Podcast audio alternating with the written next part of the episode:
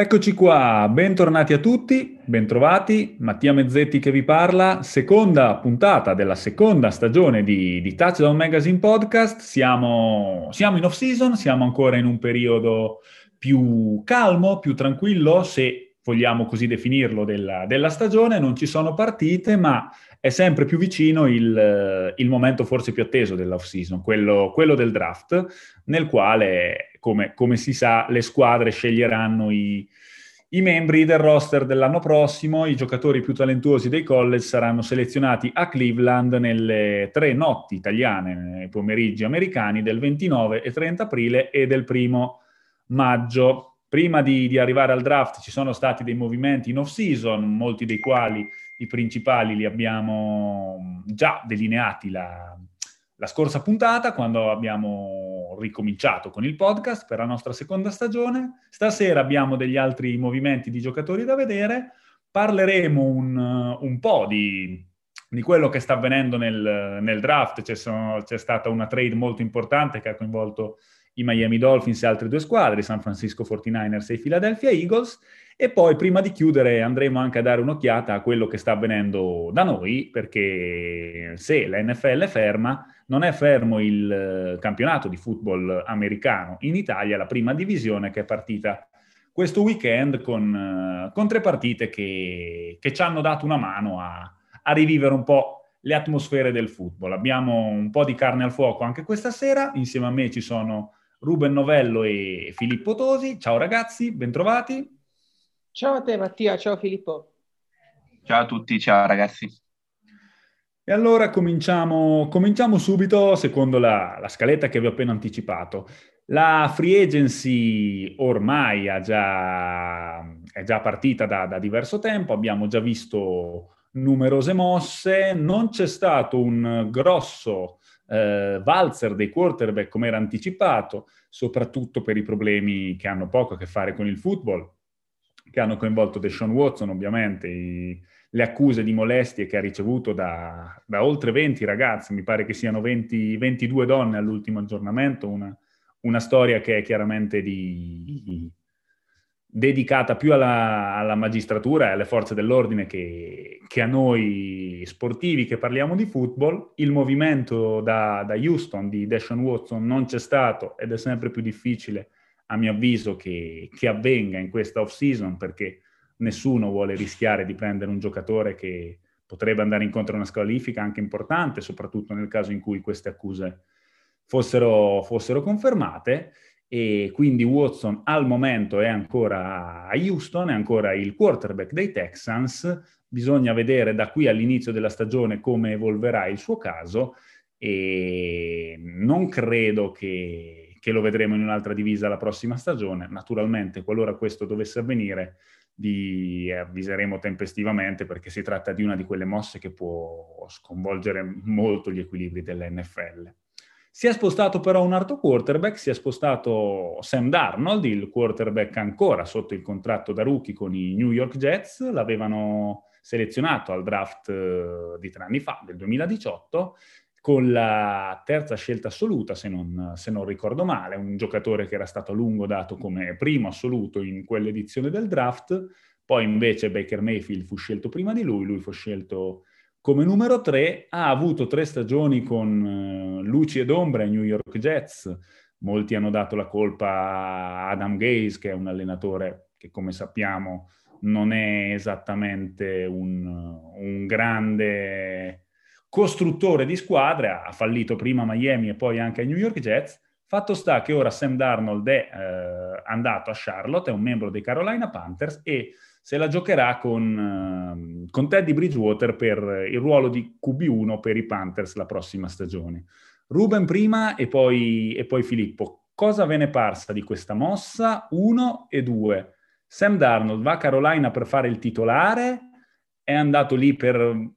accendere un po' la competizione con Teddy Bridgewater? Dobbiamo aspettarci qualcos'altro o è la sua occasione, questo, questo cambio di, di, scenario può fargli veramente bene e riportarlo un po' agli alti livelli che aveva al college? Cosa ne pensate? Prego Filippo, puoi andare prima tu. Oh, va bene. Uh, secondo me è andato là allora, a- ad oggi è difficile dire se è andato da fare titolare o andrà a fare il backup di Bridgewater, perché Bridgewater comunque ha fatto una stagione non pessima, ma sicuramente le aspettative erano un po' più alte, quindi ci si aspettava magari una forma più simile a quella che aveva avuto a Minnesota qualche anno fa prima dell'infortunio, quindi un quarterback non, eh, non di quelli da, da, da, da fuochi d'artificio, da lancioni, ma un quarterback che, che, ti fa vincere, che è abbastanza solido, ti, ti riesce a far vincere tranquillamente le partite, e forse un po' deluso le aspettative. Darnold eh, arriva lì perché, perché ovviamente ai Jets non aveva più nulla da dare, perché i Jets sono comunque molto molto proiettati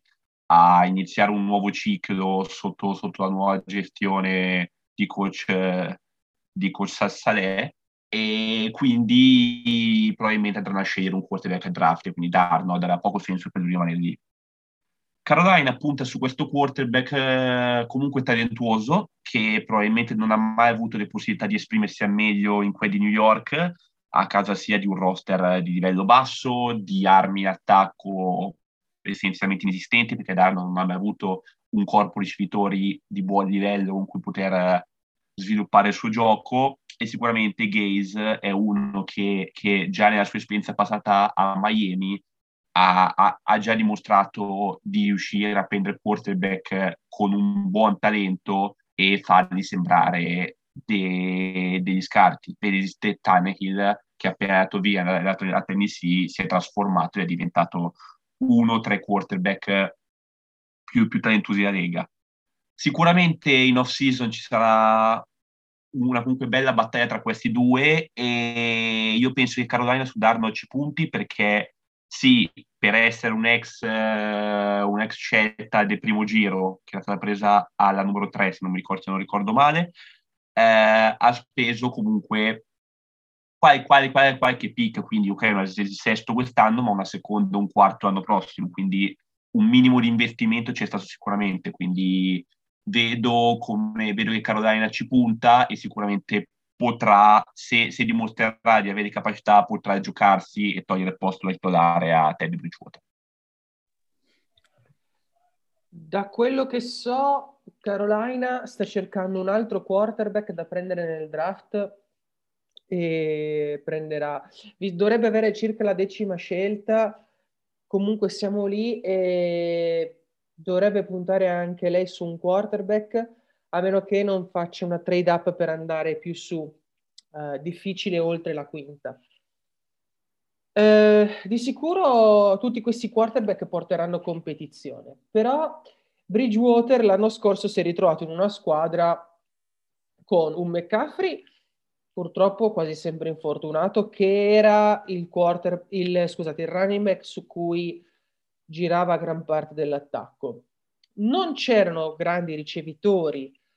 a disposizione di Bridgewater, però a me eh, dispiace vedere Bridgewater alla ricerca di un'altra squadra, nel senso che eh, la stagione precedente, quando era i Saints e ha giocato quelle sei partite, le ha vinte, era tutte, tutte da titolari e comunque ha vinto. Quando è andato Carolina si è trovato in un sistema del tutto nuovo, arrivava un nuovo head coach, arrivava un nuovo offensive coordinator, arrivava tutta una, una nuova, diciamo, organizzazione che si doveva innestare. Quindi ci poteva stare magari ancora dargli un anno di fiducia. Eh, è difficile adesso dire a Carolina chi è il, quarter, il quarterback titolare. Darnold non è, secondo me, un quarterback che mi ha comunque mai entusiasmato e non so se, può, se potrà essere la, la, soluzione giusta per Carolina.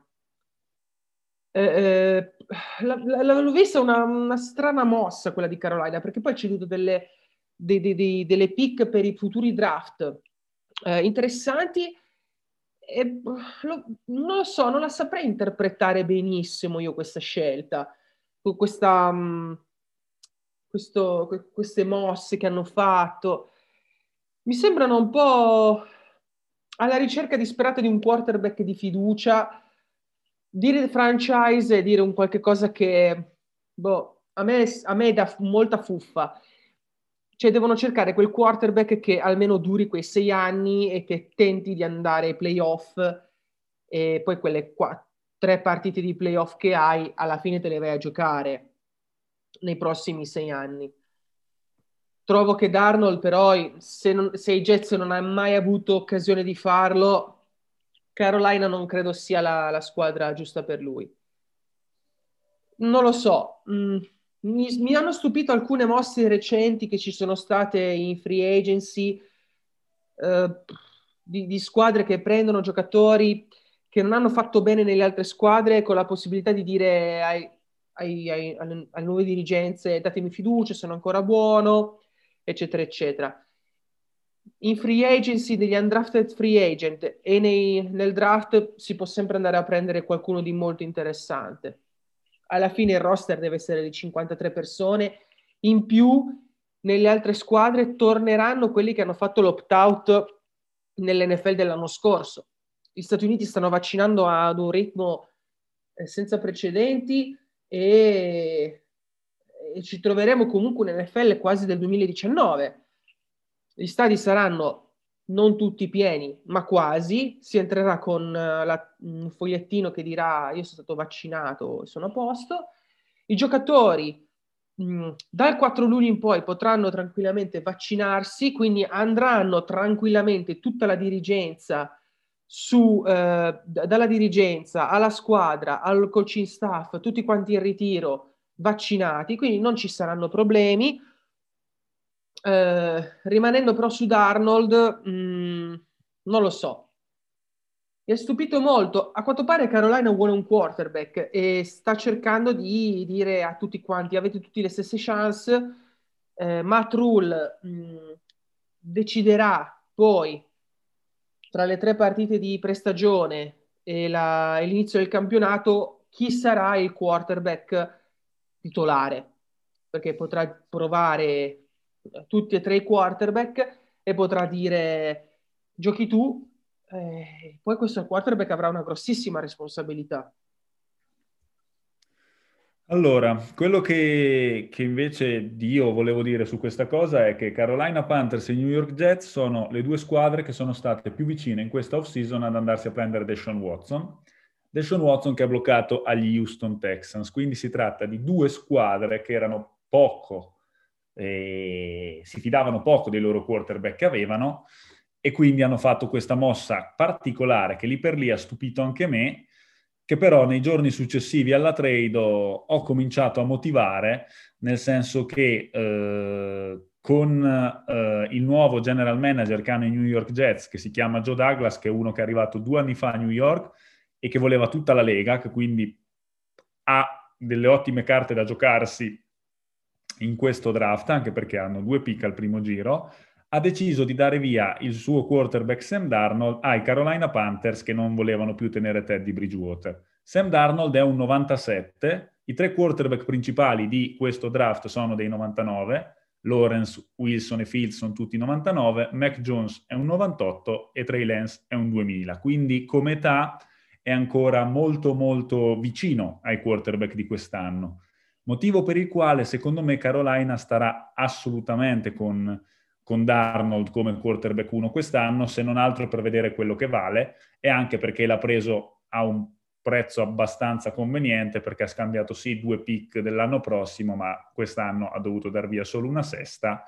e ha l'opportunità di tenersi Darnold all'ultimo anno del contratto da rookie con la possibilità di sfruttare il più uno che hanno molti, molti rookie, la possibilità del quinto anno, il rinnovo a un prezzo concordato nel momento del primo contratto in NFL, quindi se andasse bene o comunque non troppo male quest'anno Darnold da Carolina, potrebbe essere titolare già per due stagioni. Al draft i Panthers hanno la, al momento la scelta numero 8, che è una scelta bassa per cercare un altro quarterback, perché probabilmente i principali saranno già andati tutti via o quasi, ma molto molto buona se si vuole prendere uno skill players, perché i quattro ricevitori migliori di quest'anno, che sono chiaramente Devonta Smith e Jalen Waddle d'Alabama, e la Jamar Chase da LSU e Kyle Pitts, che non è un ricevitore, è un tight end, ma gioca quasi esclusivamente come ricevitore, è un Gronkowski 2.0 praticamente, saranno tutti o almeno due di questi probabilmente disponibili alla 8, perché se i primi 4-5 selezioneranno un quarterback, se Cincinnati andrà a prendersi un rinforzo per la linea o uno di questi ricevitori, Miami probabilmente farà lo stesso, ci sono grosse possibilità di dare un'arma molto importante a Darnold già da quest'anno, oltre chiaramente Christian McCaffrey e DJ Moore che già ha dall'anno scorso. Quindi Carolina è in una situazione non eh, troppo pessima, però è chiaro che bisogna fidarsi di Darnold che ha ancora fatto vedere molto molto poco a New York, ma come ci diceva prima Filippo, viene anche da una situazione di una squadra abbastanza disastrata. Nei tre anni che ha fatto a New York ha avuto un anno come coach Todd Bowles che è una mentalità difensiva, infatti adesso è andato a fare il coordinatore difensivo, era un debuttante quando allenava New York e poi ha avuto Adam Gaze che i giocatori bravi che hanno i suoi attacchi di solito li distrugge quasi tutti. Guardate cosa è successo a Tannehill per farvi un'idea. Sicché io sono molto molto curioso da, da questa scelta che ha fatto Carolina Panthers è chiaro che eh, quello che ha detto Ruben non è del tutto sbagliato perché Sam Darnold ancora ha fatto, vedere, ha fatto vedere abbastanza poco. Detto questo, però, dubito che andranno a cercare un terzo quarterback perché ne hanno già due che possono lottare per il posto. La mia domanda su chi sarà il quarterback 1 era volutamente un po' a trabocchetto perché in questo preciso momento, secondo me, non lo sanno neanche i Panthers, hanno bisogno di metterli alla prova un po' nei training camp che arriveranno quest'estate, dopodiché faranno una decisione. New York invece ha, con la seconda pick al draft andrà sicuramente a prendersi un, un quarterback, al 70-75% quel quarterback sarà Zach Wilson, vedremo se con Wilson le cose andranno me- meglio per la, per la gang green di New York. Un'altra domanda sulla free agency prima di, di cambiare argomento, io mi ero fatto una piccola lista di, di, quelli che secondo me sono i free agent più interessanti ancora disponibili. In questa lista c'era James Conner che oggi, oggi 13 aprile, quando stiamo registrando, è stato firmato dagli Arizona Cardinals. Al momento rimangono ancora senza squadra e nomi come Antonio Brown, Jadivion Clowney, Richard Sherman e io ci ho messo anche Bashad Breland che è un, secondo me il cornerback migliore che è al momento disponibile come, come free agents. Non so cosa faranno, non so quanti di questi troveranno una squadra prima dell'inizio della stagione. Secondo voi ragazzi, quali sono le probabili dinamiche? Innanzitutto per Antonio Brown che è un, un ricevitore molto molto discusso ma che è un campione del mondo in carica perché ha vinto l'anno scorso con i Buccaneers il Super Bowl naturalmente, come ci ricordiamo un paio di mesi fa. Già di Vion Clowny, chiacchieratissimo, sempre con la valigia in mano, non sembra mai trovare il posto per sé, probabilmente per le richieste economiche che continua a fare. E poi c'è Richard Sherman che è in traiettoria discendente da qualche anno, ma che fino a 4-5, fa, fino a 4-5 anni fa, Filippo se lo ricorda bene a Seattle, era forse il miglior, il miglior cornerback della Lega. Quali sono secondo voi le dinamiche di questi giocatori? se avete un'idea, se avete anche dei, dei, desideri di dove vorreste vederli e poi naturalmente se c'è qualche altro nome che io non ho messo, non ho considerato, che vi sembra ancora molto interessante ed è disponibile in free agency. Magari prima, prima Ruben parti tu adesso, visto che prima è partito Filippo. Sì, sì. Eh, peccato per Antonio Brown che non giocherà più forse a, a Tampa Bay, perché lui è Brady dipendente, eh, diciamo che in redazione l'ho soprannominato il Labrador di Tom Brady. Cioè, dove va Brady va lui. Eh, mi dispiace, però il fatto che si sia già messo una lella al dito per Antonio Brown è già qualcosa. Nel senso che ho sempre pensato di lui come un grande ricevitore, non magari a livelli di Rice, però non dico, però, insomma, nella media, siamo sopra la media. Um, dipende quanto chiede, perché lui comunque va forte del suo, del suo titolo e dice se avessi giocato tutta la stagione e avessi capito gli schemi in prestagione, nelle tre partite di, eh, di diciamo, di, di, di, amichevoli, eccetera, io sono un grande, un grande ricevitore, puntate su di me, ho dimostrato di, poter giocare, di poter arrivare al Super Bowl, di vincerlo, di, stare bravo, di essere pulito, l'etica, l'etica lavorativa di Antonio Brown è indiscussa e eh, la base su cui circolano molte voci sul fatto che Antonio Brown sia un giocatore che ha un'etica lavorativa impeccabile. Fuori dal campo è un po' bizzoso, eh, fa, fa delle cose discutibili, però di lui dicono che è il primo ad arrivare, l'ultimo ad uscire, uno preciso, che sa bene dove, dove correre, dove ricevere e tutto qua. Per quanto, per quanto riguarda Gedivion Clowny, quello che mi sento di dire è che eh, anche lui fa parte del, del novero dei defensive end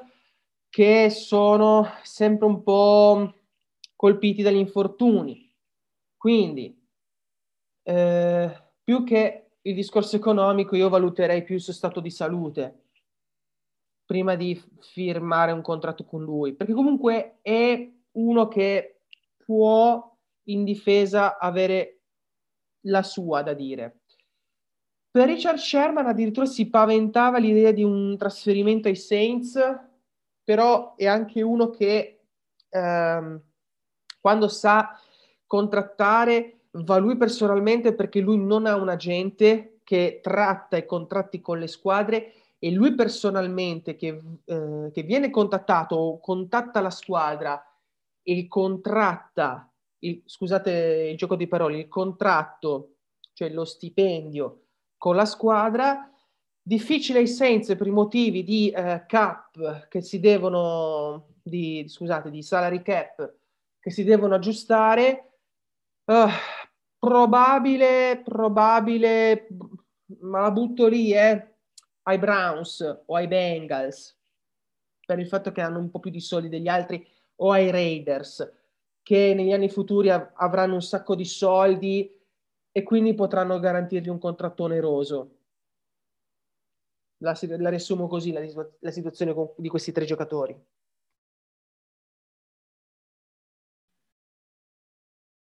Allora, io invece, nel ah, senso, ah, un attimo, un attimo, solo Filippo, dopo ti lascio subito andare. Volevo sì, semplicemente sì. sottolineare che il, il, ragionamento che ha fatto adesso Ruben a qualcuno può sembrare strano, ma è possibile nella NFL che i giocatori si rappresentino da, solo, non, da soli. Non c'è l'obbligo di avere un agente, non sono chiaramente tanti quelli che fanno come Sherman, ma possono assolutamente farli, non c'è l'obbligo di avere una terza persona che si ponga a metà tra, tra il giocatore e, e le franchigie. E poi, e poi c'è da dire che Richard Sherman viene da Stanford, università privata della California, dove lì eh, l'università è nata sul fatto che bisogna vendere le idee. Richard Sherman ha una mentalità molto acuta, viene da una Ivy League della West Coast, diciamo, quindi non è il primo degli stupidi, anzi, diciamo che diciamo, è l'ultimo dei molto acculturati, perché tra l'altro lui fa parte del sindacato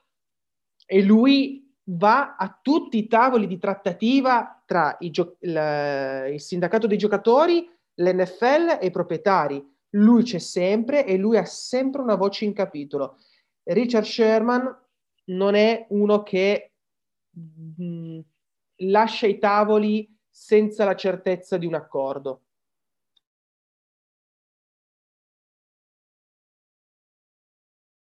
Allora, io invece su questa, nel senso, mi, mi, mi trovo personalmente d'accordo con Ruben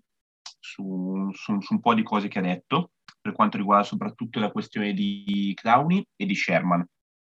Nel senso, si sta parlando di, di due, due, giocatori eh, indubbiamente di, di, di, di, di comunque talento, io li ricordo bene perché entrambi, Sherman, soprattutto McClowney, anche nel suo anno sono un po' passati da Seattle. Eh, Sherman sicuramente ha, ha, subito negli anni, negli ultimi anni, molto la questione i, infortuni, sì, sin dai suoi ultimi ultimo anno, ultimi due anni a Seattle e nei suoi anni a San Francisco ha subito molto la, la questione di infortuni che hanno azzoppato un po' questi ultimi anni della sua carriera e di conseguenza secondo me è questa la paura delle squadre che è la stessa questione per quanto riguarda Clowny. Clowny è un giocatore che veramente quando è in forma ti cambia la difesa perché io non l'ho seguito particolarmente l'anno scorso a Tennessee, ma quando ha giocato a Seattle nel 2019, sì, il, il, il, numero di sack è stato basso, perché è stato sicuramente molto basso, ma si vedeva la differenza eh, della difesa di Seattle quando c'era Clowny e quando Clowny non c'era. Il discorso è appunto quando Clowny c'era, perché negli anni è stato, ha subito parecchi infortuni, sia nei Texans, sia nella Seattle, sia a Tennessee. Quindi è squadra sicuramente pa- pa- paura di un, di, un personaggio del genere. Per quanto riguarda Antonio Brown, secondo me Antonio Brown, se, se, non va a Tampa Bay, se non avesse un ritorno a Tampa Bay, io vedo sinceramente molto difficile che riesca a trovare una, una, una, una squadra, perché sicuramente no, non è più Antonio Brown degli Steelers. L'anno scorso a Tampa Bay ha fatto, ha fatto del bene, so, so, soprattutto al Super Bowl, Super Bowl ha giocato molto bene, però eh, non ha avuto quella stagione stellare, quelle, quelle prestazioni stellari a cui ci aveva abituato gli Steelers, e sicuramente è un personaggio che se non viene gestito bene si è visto che crea, che crea tanti tanti problemi. Si era visto a Pittsburgh, si, era, si è visto a Oakland che non è arrivato neanche all'inizio della stagione, si è visto a New England che è durato una partita di numero, cioè, quindi è un giocatore che io fossi un general manager ci penserei almeno cento volte prima di firmarlo, perché sì, talento, sì tutto, ma se poi io, io ti perdo in giro, tu fai casino e mi, e mi, crei, mi crei conflitti nella squadra, preferisco non averti. E secondo me comunque questa questione, al di là della questione Antonio Brown, la questione degli, degli infortuni è la questione principale per cui tanti, per alcuni free agency free agent di alto livello non sono ancora stati, stati firmati, perché ai nomi che hai detto, Mattia vuole aggiungere esempi, due nomi degli offensive take di Kansas City, quindi Schwarz e Fischer, che sono, du- che sono due ad esempio che hanno fatto o il Pro, Pro Bowl fine anno scorso, quindi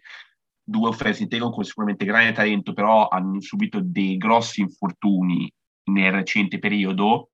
Quindi Schwarz verso fine stagione dell'anno scorso, Fischer addirittura durante i playoff, e questo fa sicuramente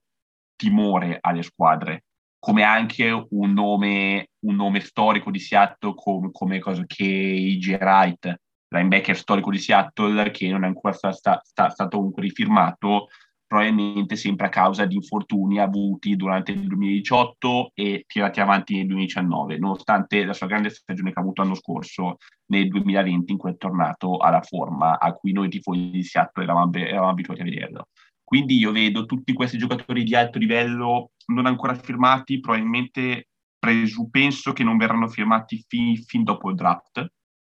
quindi le squadre vedranno un po' come usciranno la draft, secondo come usciranno la draft vedranno un po' se è il caso di rattoppare alcuni punti e di alcuni punti della rosa e prendere questa tipologia di giocatori che a questo punto diventa un po', salvo forse cosa right, che forse il suo difetto è che, è che chiede un po' troppo rispetto all'età che ha, perché la qualità c'è ancora ma l'età inizia, in, inizia ad avanzare però per tutti gli altri eh, vedo più un'attesa dopo il draft che magari qualche squadra che si trova in difficoltà in alcuni punti, punti della rosa proverà a scommettere su questi giocatori, a scommettere sul loro ritorno agli infortuni, prendendosi comunque un grosso rischio. Perché sicuramente no, non gli vai a pagare troppo poco questi giocatori qua e ti prendi un rischio sul loro stato di forma per la, per la prossima stagione, che è il motivo principale per cui li vedo ancora personalmente se, se, senza contratto. Importante quello che hai detto, soprattutto per, per, gli uomini di linea, mm, anche parte del motivo per cui io non li ho messi tra, tra i più interessanti free agents ancora disponibili, le due linee di,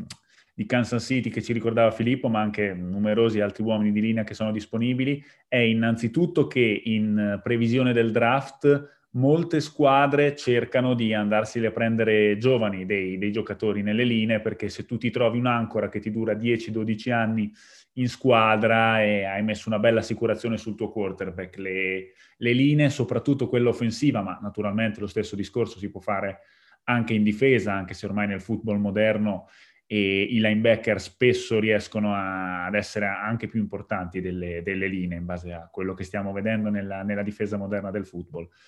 E motivo per il quale io penso che, visto anche quanto soffrono gli infortuni questi, questi giocatori che sono molto grossi e devono essere esplosivi per proteggere il loro quarterback o per andare a stendere quello della squadra avversaria, soffrono tantissimo gli infortuni, i ritmi del gioco, la velocità che hanno ed è il motivo per il quale secondo me Filippo ha ragione quando dice che prima del draft queste linee non si muoveranno, secondo me è probabile anche che, che qualcuno di questi nomi rimanga senza squadra anche fino a settembre-ottobre, quando poi cominceranno a, ad arrivare degli infortuni e che significheranno magari la conclusione della stagione due o tre mesi prima per delle linee importanti in qualche squadra che magari può competere per i playoff, quello sarà il momento in cui anche in molto poco tempo si, si svuoterà la lista dei, dei, free agents relativa alle linee. Per quanto riguarda gli skill players, eh, il ragionamento potrebbe essere lo stesso per i ricevitori, per i running back e anche per i cornerback. Io comincerei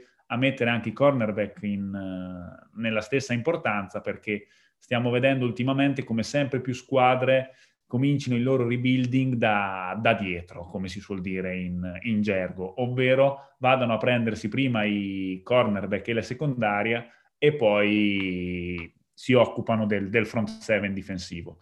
Ci sono quindi ancora numerosi, numerosi nomi interessanti in free agency che vedremo prossimamente dove andranno, per quella che è la mia opinione, per quello che, che può valere, le, tra le mosse che sono state fatte fino adesso, la mia miglior mossa di questa free agency è stata fatta dai campioni del mondo, è stata fatta dai Tampa Bay Buccaneers che hanno rinnovato il loro fenomenale linebacker esterno con un contratto molto molto importante perché il, il, rinnovo, parlo ovviamente di Shaquille Barrett, è stato fatto per 4 anni a 68 milioni da parte dei Tampa Bay Buccaneers. I Bucks naturalmente hanno avuto una lunga lista di, di grandissimi contributori l'anno scorso, e non a caso hanno vinto, hanno vinto, il Super Bowl, però secondo me Shaquille Barrett è stato, è stato il loro qualcosa in più. Insieme a lui anche Devin White, l'altro linebacker, sono stati molto molto forti perché se Tom Brady è riuscito a mettere insieme tutti quei punti, se la squadra ha vinto tutte quelle partite, non si deve tanto solo alle stelle che aveva nell'attacco, ma secondo me buona parte della chimica che c'era in squadra e dei risultati che, che sono riusciti a fare i Bucks si deve proprio alla loro difesa. Guardiamo che playoff hanno fatto, quante volte la difesa ha tirato fuori le castagne dal fuoco proprio con con le mani al suo quarterback, alla sua squadra, e quindi un rinnovo così importante e neanche troppo caro perché uno come eh, Barrett poteva forse chiedere anche qualche cosa di più, è secondo me veramente un, un tassello fondamentale, no? una pietra angolare sulla quale puoi, puoi costruire qualcosa almeno anche per quest'anno, perché poi sappiamo che uno come Tom Brady non so quanti anni avrà, avrà, ancora davanti a sé, mai dire mai con un giocatore come lui che sembra non invecchiare, però riuscire a mettere, a mantenere la, la propria difesa ai livelli dell'anno scorso è già una grande cosa. Nota statistica, piccola nota statistica curiosa, è, è molto raro che mh, una squadra che vinca il Super Bowl riesca a mantenere tutti i suoi titolari in campo il suo allenatore e anche il suo general manager, ce l'hanno fatto i Bucks che quindi vogliono puntare fortissimo su, sulla, sulla, loro ossatura anche per, eh, anche per, l'anno prossimo. Abbiamo parlato adesso di Antonio Brown. Antonio Brown non era il, il primo ricevitore in rotazione di, di, Tampa Bay, era addirittura il terzo, quindi tutti quelli che sono in depth chart nelle prime 11 posizioni sono sono rimasti a, a, Tampa e questo la dice lunga sul progetto che, che è stato fatto dalle, dalle parti della Florida centro-meridionale. La peggior mossa, a questo punto per fare eco alla migliore, secondo me è quella dei Giants, una squadra che ritengo si sia mossa molto bene in questa off-season, ma che è andata a prendersi a Dory Jackson, quarter, eh, cornerback, scusatemi, molto valido secondo me che giocava a Tennessee ai Titans l'anno scorso, L'hanno fatto arrivare a New York per metterlo sull'altro lato rispetto a James Bradbury e avere quindi un tandem di cornerback importante. Il problema qual è? Il problema è che l'hanno pagato 39 milioni per tre anni e dare a un giocatore molto giovane sì, ma anche molto fragile, potremmo dire, che si infortuna molto spesso, uno stipendio leggermente inferiore a quello di Bradbury potrebbe essere una mossa che, che andranno a, a, pagare, soprattutto nel caso in cui anche quest'anno il loro quarterback Daniel Jones non dovesse convincere e, e se i Giants eh, dovranno inseguire nella prossima off-season un nuovo quarterback, questo stipendio potrebbe ritorcersi contro. Ovviamente queste sono le mie opinioni, ci sono state tante mosse in free agency e queste sono quelle che mi hanno colpito un po' di più, una in positivo, una in negativo. Non so cosa ne pensate voi ragazzi. Filippo, secondo te se hai una top move e una worst move, poi lo chiederò anche, anche a Ruben prima di, di cambiare argomento. Allora, io per quanto riguarda la top move voglio essere un attimo, un attimo campanilista e stare e prendere una, una, mossa che secondo me è stata presa un attimo, è stata, è, è stata messa sottotono, ma che potrà sicuramente migliorare un punto dove, dove Seattle l'anno scorso ha, ha subito molto, vuol dire l'interno dell'offensive line, perché per quanto riguarda guardie e centro, il maggior numero di pressioni su Wilson è arrivati più dall'interno che dall'esterno l'anno scorso. E quindi sono andati da, a, a, a, Las Vegas hanno bussato alla porta e gli hanno portato via G- Gabe Jackson eh, per una scelta del quinto round, quindi relativamente poca roba, firmando anche con un contratto co- co- conveniente per la qualità del giocatore. Secondo me Gabe Jackson è una, è una guardia che è stata molto, molto sottovalutata negli anni, era comunque di ottima qualità, che potrà sicuramente da, dare un grosso upgrade agli di Seattle e sicuramente darà a Wilson e compagnia uno di quegli uomini che veramente mancava in quell'offensive line, quindi una guardia interna solida, una guardia interna che dia sicurezza e che lasci più tranquillità a Wilson in movimento, perché ovviamente si è visto un po' l'anno scorso che inizia a perdere Russell ovviamente quella, quella mobilità grossa che aveva quindi inizia a giocare di più da, da tasca senza fare 50 giri del campo come faceva fino a qualche anno fa. E è una mossa che è passata un, un, un, un attimo in sordina per, per, per, il, per, per, il, nome del giocatore, diciamo, quindi non sicuramente um, una, una, superstar, ma la vedo veramente come, come un mezzo furto da parte di Seattle e una perdita veramente grossa per quanto riguarda Las Vegas che a parer mio sta iniziando forse anche loro un processo un, processo un po' di, di cosa, ricostruzione, quindi liberarsi un po' dei, de, della, della, vecchia guardia e cercare di, di, di, di ripartire un po' da capo. Per quanto riguarda le mosse, la mossa peggiore, a me non è, non è piaciuta per niente la mossa di Arizona di portare di portare AJ Green in quel, in quel di Phoenix più che altro con un contratto da 6 milioni di dollari, che, che non è che siamo, che siamo bruscolini. AJ Green eh, viene comunque da stagioni in cui è stato, è stato abbastanza succube degli infortuni, specialmente nel 2018 e nel 2019, e l'anno scorso a Cincinnati è stato proprio inesistente. È come se si fosse perso in giro, come se fosse perso veramente in giro quel talento, quell'eccezionale talento che era fino a qualche anno fa. E quindi Arizona si conferma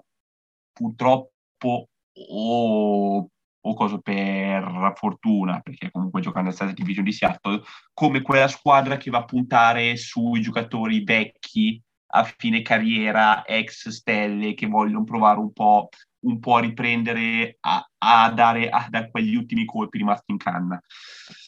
Vedremo, se, vedremo come andrà a finire, ma sicuramente non la vedo come,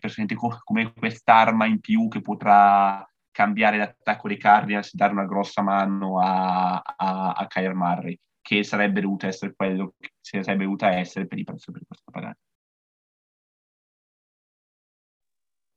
Le mosse che mi ha, la mossa che mi ha studiato di più è stata la firma del contratto di Taddeus Moss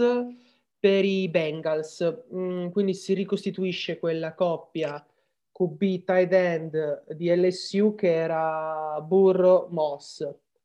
Eh, l'avevano preso il Washington Football Team come undrafted free agent e non l'hanno fatto mai giocare.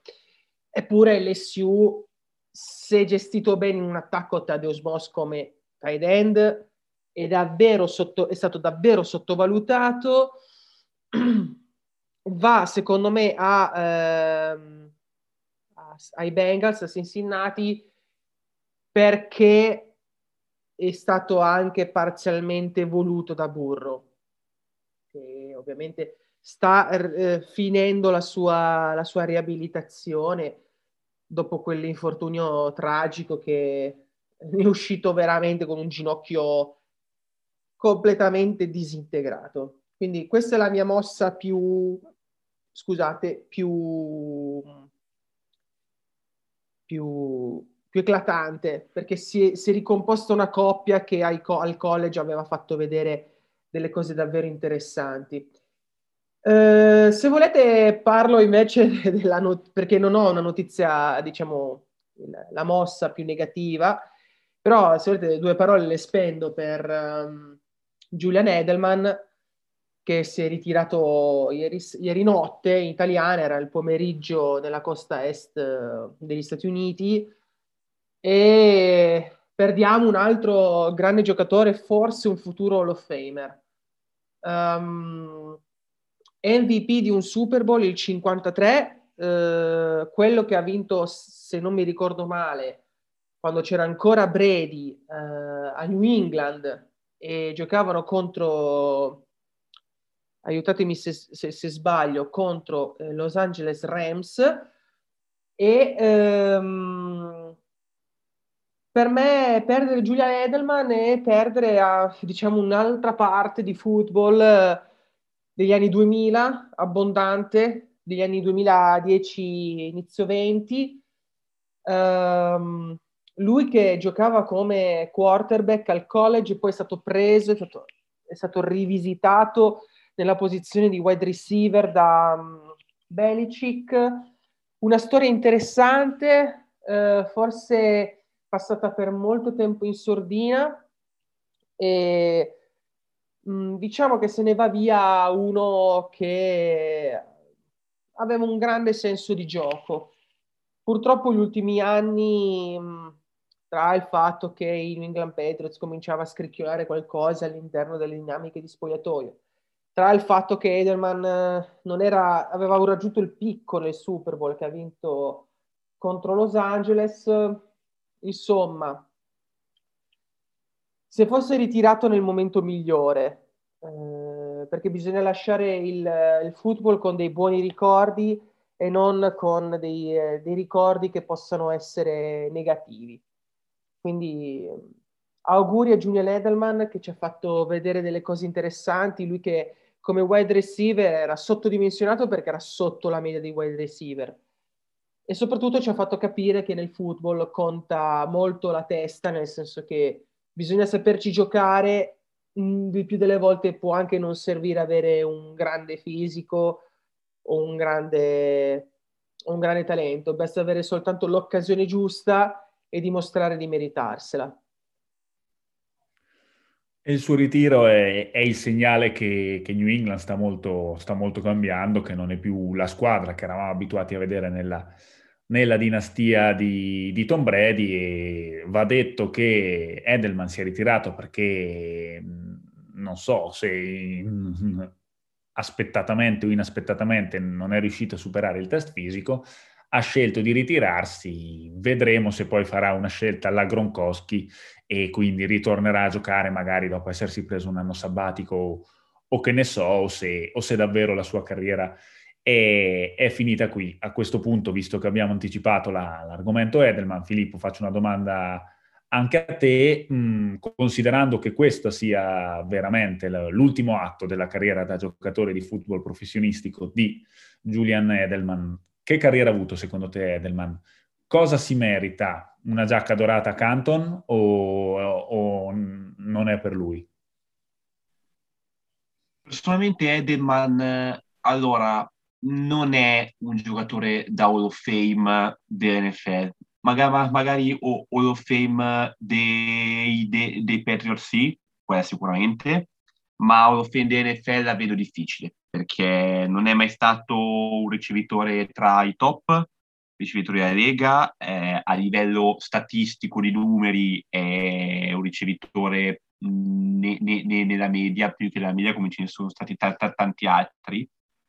tanti altri nella storia come tanti altri ce ne saranno. Edelman però aveva la particolarità di essere l'uomo delle, delle chiama, grandi occasioni. Quindi lui magari in regular season non brillava particolarmente, era un ricevitore me- mediocre, nulla di eccezionale, ma quando c'era veramente da giocare per le cose importanti, Edelman chiamava sempre presente. Lui, eh, per dirne solo una, è secondo sia per ricezioni sia per numero di yard ricevute in post season tra tutti i ricevitori della storia, dietro solo un signore chiamato Jerry Rice, e si è visto, si è visto nei, nei, nei, Super Bowl che ha vinto, magari, nei, magari nel Super Bowl 49 meno, perché stava, stava entrando, doveva ancora prendere quel ruolo, quel ruolo di forza all'interno della squadra, ma nel Super Bowl 51 e 53 sicuramente si è visto, nei 51 ci ricordiamo tu, tu, tutti quella ricezione a fili di terreno quella palla che gli scappa di mano e poi la recupera a, a, a due centimetri da terreno, ricezione straordinaria. E nel 53, come ha detto Ruben, vinse addirittura l'MVP del Super Bowl. Quindi uomo da grandi occasioni, uomo che ha collaborato molto alla, alla, alla seconda parte della cosa di, di, di, di dei Patriots, quella che andata dal Super Bowl 49 al Super Bowl 53 per intenderci, e sicuramente verrà, verrà, ricordato, verrà ricordato bene, verrà ricordato come, come un ottimo giocatore, non, non da Hall of Fame, ma come un eccezionale giocatore, e verrà ricordato soprattutto, come, come anticipava Ruben, la, la, la, sua storia che da, ricevi, da quarterback ne, neanche draftato, neanche scelto durante,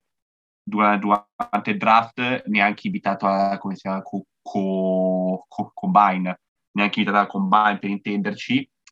eh, a diventare uno che ha fatto veramente, veramente la differenza per la sua squadra. Si ritira, come ha detto Ruben, in un momento, in un momento giusto. C'è chi dopo l'annuncio di ieri che i Patriots eh, avevano, avrebbe, avrebbero terminato il loro contratto con Edelman, già, già, già, già lo chiamava Kansas City. Lui però ha deciso, ha deciso, ha comunicato un po' poco dopo il suo ritiro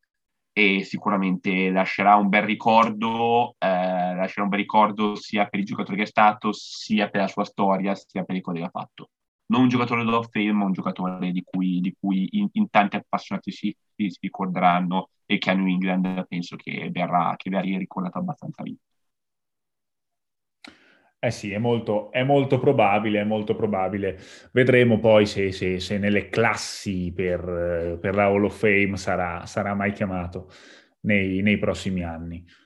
Draft, mancano 16 giorni al draft, nel momento in cui noi registriamo, naturalmente, quando, quando questo podcast verrà ascoltato ce ne, ne mancherà ancora qualcuno di meno, probabilmente. Si stanno svolgendo in questi giorni i Pro Days, la, la Combine di cui ci, ci, parlava Filippo adesso riferendosi ad Edelman, quest'anno non si è potuta tenere perché ovviamente gli assembramenti sono, sono ancora proibiti anche, anche in America. Tutti i principali prospetti stanno tenendo dei Pro Days, delle giornate in cui fanno vedere le loro capacità all'interno delle strutture universitarie nelle quali hanno, hanno giocato negli ultimi anni della loro carriera di studenti barra atleti e non starei tanto sui, sui nomi questa sera, non perché non voglia farlo, tutt'altro. Touchdown Magazine, come ha fatto l'anno scorso, vi, vi, terrà compagnia sulla strada per il draft anche quest'anno. Faremo anche eh, una diretta in cui conosceremo bene questi prospetti attraverso dei, dei, mock draft redazionali e magari ognuno di noi, dal momento che siamo tutti tifosi, dirà anche quali sono i, i nomi che, che sogna maggiormente di vedere con i suoi colori e così via, ma non abbiamo tempo di, di farlo stasera, per cui eh, seguiteci sui nostri social, vi faremo sapere quando, quando dedicheremo tutto lo spazio che serve per parlare di draft, eh, faremo una serata un po' più lunga di, di, quella di questa sera, un po' più lunga di un podcast, e parleremo in maniera più diffusa del, del draft. Io non starei tanto sui, sui nomi adesso, adesso, ma vi domanderei ragazzi che cosa ne pensate di questa differenza. È secondo voi limitante rispetto alla combine? Sicuramente lo è dal punto di vista dell'evento. Avere tutti i giocatori lì, avere la possibilità di parlarci, avere la possibilità di incontrarli, di fargli dei colloqui eh, lì per lì su due passi è una cosa che quest'anno non si può fare. Ma il fatto che si facciano queste pro days, io ho visto dei video, ho guardato quasi tutti i pro days dei quarterback, ho visto dei lanci pazzeschi da Justin Fields, da Zach Wilson, anche da Davis Mills, tutti i quarterback a vederli, vedevi un lancio di 50, 60, 70 yard, magari in diagonale da una parte all'altra del campo e dicevi, caspita che spettacolo, però stanno lanciando contro l'aria fondamentalmente. Secondo me, io ho come l'impressione che questi Pro Days non siano esattamente il, non presentino esattamente lo stesso livello di difficoltà che c'è alla Combine perché sono esercizi di routine, sono in un luogo con il quale tu sei familiare perché ci hai giocato per anni finché studiavi in quell'università e soprattutto c'è molta molta meno gente in campo, molti molti giocatori coinvolti. E ovviamente è stata una soluzione che l'NFL ha dovuto trovare visto, vista questa pandemia, ma non vorrei che questo metodo di valutazione dei Pro Days fosse troppo riduttivo. Naturalmente voi mi direte non è tanto sulla combine o sui pro days che si prendono decisioni, le decisioni si prendono sulle partite collegiali, sulle videocassette che i general manager si sono portati a casa, sui video di, che ci sono su YouTube che guardiamo anche noi, insomma, le valutazioni dei giocatori si fanno su un'altra cosa, non sui pro days. Però non c'è il rischio che questi pro days fatti in questo modo possano confondere un po' le idee, fare prendere dei granchi a qualche scout, qualche general manager? Secondo te, Ruben? Vabbè, eh, cosa vogliamo dire? L'anno scorso, quando stava per arrivare la mazzata del Covid, Joe Burro è andato a Indianapolis ed è quello che ha sudato di meno dei, di tutti, nel senso che non ha corso un 40 yard, non ha fatto un drill, eh, è già tanto che ha alzato la penna per firmare il contratto o il microfono eh, per parlare con i giornalisti. Quindi lui era invitato al draft, ma se l'è completamente ignorato lui, lui stesso, lui personalmente. Quindi um, ben vengano i Pro Days se servono alle squadre capire atleticamente chi sono i vari giocatori, eh, però soprattutto gli scout e i dirigenti devono parlare col giocatore, devono diciamo, penetrare nella mente del, dell'ex studente universitario e capire se può diventare un professionista. Io per professionista intendo una persona che è pagata per fare quel mestiere, che uno può dire, vabbè, ok, d'accordo, l'atleta è un mestiere un po' diverso dagli altri, però insomma nell'NFL girano parecchi soldi e eh, il caso Dwayne Haskins insegna una cosa, che se cominci a fare il rompiballe in squadra, eh, arriva un coach che magari non ha tanta pazienza, ti caccia via. Non è come magari in Italia che stai fuori rosa, non ti alleni, ma ti pagano e tu parli con la gente, dice, dici, eh, ma non gioco, sono in panchina, vengo convocato. E negli Stati Uniti la fanno più facile. Se non entri più nel progetto, ti mandano via. Eh, diventerai un, eh, diciamo, un peso morto nel salary cap per quegli ultimi anni di contratto che avrai con la squadra che ti verranno garantiti. Per il resto, io preferirei appunto che le squadre comincino più ad essere eh, specifiche su quello che vogliono dai giocatori e quello che i giocatori vogliono dalle squadre, piuttosto che vedere, eh, sparo un nome a caso, eh, Trevor Lawrence che mi fa un lancio di 80 yard Ora come ora è lo standard lanciare 80 yard per un quarterback. Se ce la fai, lo fai, se no, amen.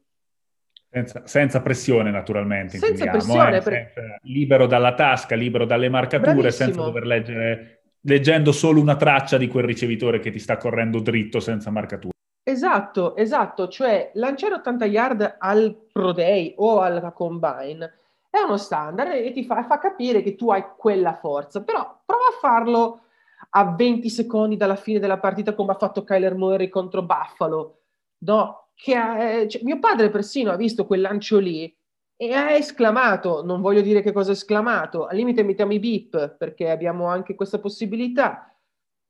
Immaginatevelo voi, ditecelo nei commenti, ditecelo nei, nei messaggi audio che potete lasciarci sulla, sulla piattaforma. Però è, è quello che uh, poi alla fine un quarterback deve saper fare. È un ricevitore e deve poi andare lì, piazzarsi sul punto giusto e saltare e chiappare la palla. C'è poco da fare, il football è un gioco abbastanza semplice. L'unica cosa è che le squadre devono capire che hanno di fronte e io piuttosto preferirei parlarci con i giocatori e dire ma tu che cosa vuoi fare da grande?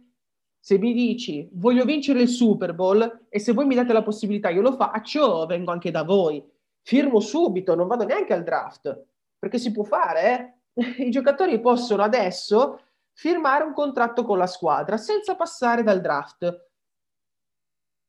E lo poteva fare Burro l'anno scorso, ha voluto semplicemente avere l'onore di essere il primo del draft dell'anno scorso, eh? Ma nulla gli negava la possibilità di essere scelto come, come primo. Eh? Prego. Io sono, io sono molto d'accordo su, su, su, quello che hai detto tu Mattia anche, eh, sul fatto che i Pro Days non possono essere paragonati alla Combine, al di là del fatto che la Combine appunto conta di sé per sé, come diceva Ruben, fino a un certo punto, perché poi il giocatore sì, magari sa fare tutte le cose sulla carta alla perfezione, una tecnica eccezionale, poi magari quando metti in campo ti va, ti, ti, ti va in crisi però sul fatto dei Pro Days sono d'accordo su quello che hai detto tu, Mattia, cioè sul discorso dei Pro Days probabilmente sono costruiti per, per, per cosa? dar valore al giocatore. Quindi il giocatore acquista valore con Days della sua università, la sua università cerca di spingerlo comunque questo giocatore. La combine è diversa perché la combine non sei nel tuo ambiente, nel tuo ambiente comfort, ambiente di quella che è stata casa tua per gli ultimi 2, 3, 4 anni. Eh, e soprattutto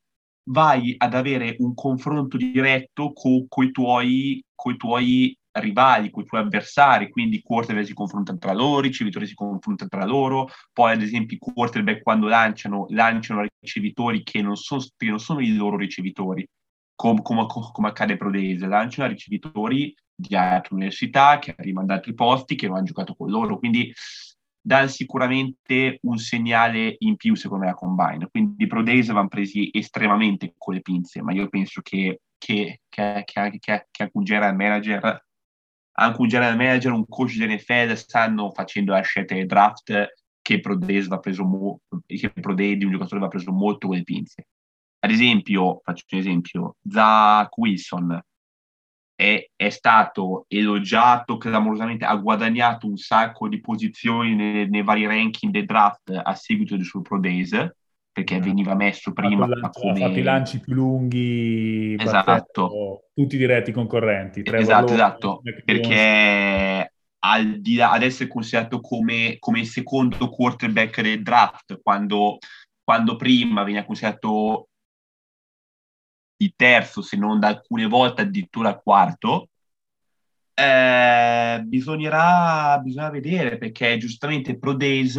l'università lo fa per, per, per, per dar valore massimo ai suoi prospetti. In Combine invece va appunto a confrontarti direttamente, quindi vedi un paragone diretto con la cosa, non sei nel tuo ambiente, hai tutti quanti che ti guardano, hai un audience na- nazionale già che ti inizia a guardare, hai sicuramente una pressione in più e quindi è una roba, è una cosa che sicuramente mo, mo, modificherà un attimo gli schemi, quindi verranno presi, a parere mio, verranno presi molto con le pinze questi Pro Days. e i general manager sicuramente è una cosa che sanno, non, non, non penso che è una roba che, che, che dobbiamo arrivare noi a insegnare il mestiere a loro. E sta, sta chiaramente sa, salendo la, la, febbre da draft, lo, lo, sappiamo bene, siamo anche noi tutti tifosi e torneremo naturalmente a parlarne man mano che ci avvicineremo in queste due, due settimane, poco più che ci separano dalla, dalla grande notte note di Cleveland. Noi prima, prima di chiudere, trovandoci in Italia, vogliamo giustamente dedicare i minuti finali a quello che è successo nello scorso weekend qua dalle nostre parti, quindi lasciamo l'NFL, lasciamo gli Stati Uniti, veniamo nella nostra penisola perché è cominciata la, la prima divisione FIDAF, la,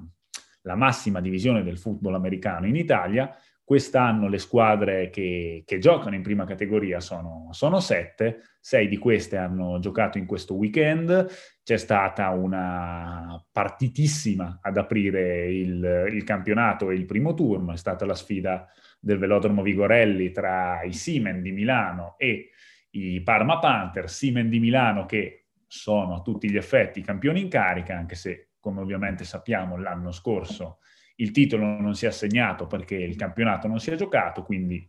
la loro vittoria risale al 2019 e sono stati però sconfitti nella partita nettamente più, più entusiasmante del turno dai, dai, Parma Panthers, che sono mh, probabilmente la seconda forza del, del, campionato subito dopo di loro. La domenica ci sono state due partite, nella, nella prima, nel primo pomeriggio, l'altra squadra di Milano, i Rhinos, si è imposta in maniera abbastanza decisa sui Warriors di Bologna e poi nell'ultima partita, quella che ha chiuso il turno, la sfida tra, che ha visto i Dolphins di Ancona e dominare una partita insomma senza storia vinta 35-0 ci ha fatto un po' capire quali, quali sono gli equilibri di forza di questo campionato. Uh, abbiamo un, un, campionato di football anche in Italia, abbiamo visto delle partite, ovviamente il, il giudizio sintetico lo potete leggere sul sito di Touchdown Magazine dove abbiamo i nostri inviati che hanno scritto degli articoli, se vi interessano le statistiche, chi ha segnato, chi ha giocato meglio, potete trovare lì tutti i dati. Io non sono riuscito a vedere le partite nella loro, nella loro interezza, mi sono concentrato soprattutto sulla, sulla, prima perché mi interessava molto chiaramente vedere chi l'avesse spuntata tra Panthers e Siemens e siamo riusciti a vederle tramite le dirette che si fanno in streaming quest'anno, non, il pubblico non può accedere allo stadio e insomma ci troviamo di fronte a un campionato che è cominciato in condizioni molto strane dovute anche alla pandemia. Quello che ho visto e che mi ha colpito particolarmente della giornata è stata che i Siemens campioni in carica potrebbero avere pane per i loro denti con questi Panthers forse anche, forse anche con questi Rhinos nel derby della, della, città di Milano. Come avete visto voi questa giornata, ragazzi? Che cosa vi è parso del, dell'apertura delle ostilità nella prima divisione italiana? Tolto che i Guelfi avevano la loro bye week perché non hanno giocato la prima, nella prima settimana, eh, ho visto, non siamo riusciti a vedere così tanto bene la partita dei Siemen. Mm, onestamente il, si poteva migliorare magari un po' la qualità del, delle riprese, non tanto magari la qualità del, del, dell'HD, eccetera, quello mi interessa fino a un certo punto. Eh, però devo dire che mi hanno stupito molto eh, i Rhinos perché hanno una squadra molto giovane. Gran parte della loro squadra proviene dalla loro under 19 e eh, mi ha entusiasmato molto vedere Rescigno, il quarterback dei Rhinos, perché ehm, non so come mai il play call verso la endzone nelle prime parti della partita facevano correre il running back. E lì ho detto, ma che strano, eppure lancia anche bene. E, poi Rescigno ha cominciato a scaldare il braccio, ha cominciato a lanciare, lanciare, lanciare, trovava sempre un un ricevitore libero e, e questo ha premiato molto. Devo dire che secondo me i Rhinos quest'anno potranno di sicuro battersela con i loro acerrimi rivali dei, dei Siemen, soprattutto perché hanno una squadra giovane che non ha tante, tante remore, va tranquillamente a giocarsela senza pensare, eh, pensare a chissà quali cose che potrebbero arrivare nella testa. E eh, mi ha stupito appunto molto Rescigno, il numero 17. Eh, è una partita che si è vista molto bene su Twitch piuttosto che su YouTube. Su YouTube si muoveva un po' a scatti, mentre su Twitch eh, lo streaming era perfetto, le grafiche andavano molto molto bene e um, per me il uh, giocatore offensivo della settimana è proprio lui. Non parlo tanto di, uh, dei Dolphins contro i Ducks, quindi Ancona contro Lazio, perché è stata una partita abbastanza a senso unico, nel senso che Ancona ha stradominato vincendo 35 a 0 e tutto questo diciamo taglia un po' fuori i Dax dalla, già dalla corsa scudetto perché si ritrovano con un passivo di 35 punti um, io pot- penso che um, penso che ci sono tre squadre poi bisogna vedere anche i Guelfi di Firenze diciamo quattro squadre che se la possono giocare per, per lo scudetto. Simen, perché comunque la prima partita magari un po', un po' di paura c'era. I Rhinos, che hanno una squadra molto giovane e che quindi mh, mm, va con uh, un certo piglio in campo. Parma, che nel nostro power ranking era la, la seconda squadra del power ranking eh, e comunque appunto bisogna vedere questi Guelfi perché hanno avuto la loro bye week. Vediamo come vanno le prossime giornate. La prima giornata è andata via sufficientemente bene. Eh sì, e poi ci auguriamo che naturalmente anche, anche il, supporto, il supporto tecnico migliori con il proseguo, proseguo, delle giornate. Ci sono state delle difficoltà come, come, può succedere quando si fa un'operazione comunque importante per gli appassionati di football, come quella di trasmettere in diretta streaming le, le partite della massima serie del campionato italiano con tanto di, di, di commento e una diretta di, di tre ore come la durata di una partita di football. Quindi eh, è un è bello e siamo contenti di avere la possibilità di guardare le partite, c'è da aggiustare un po' qualcosa dal punto di vista tecnico, ma ci,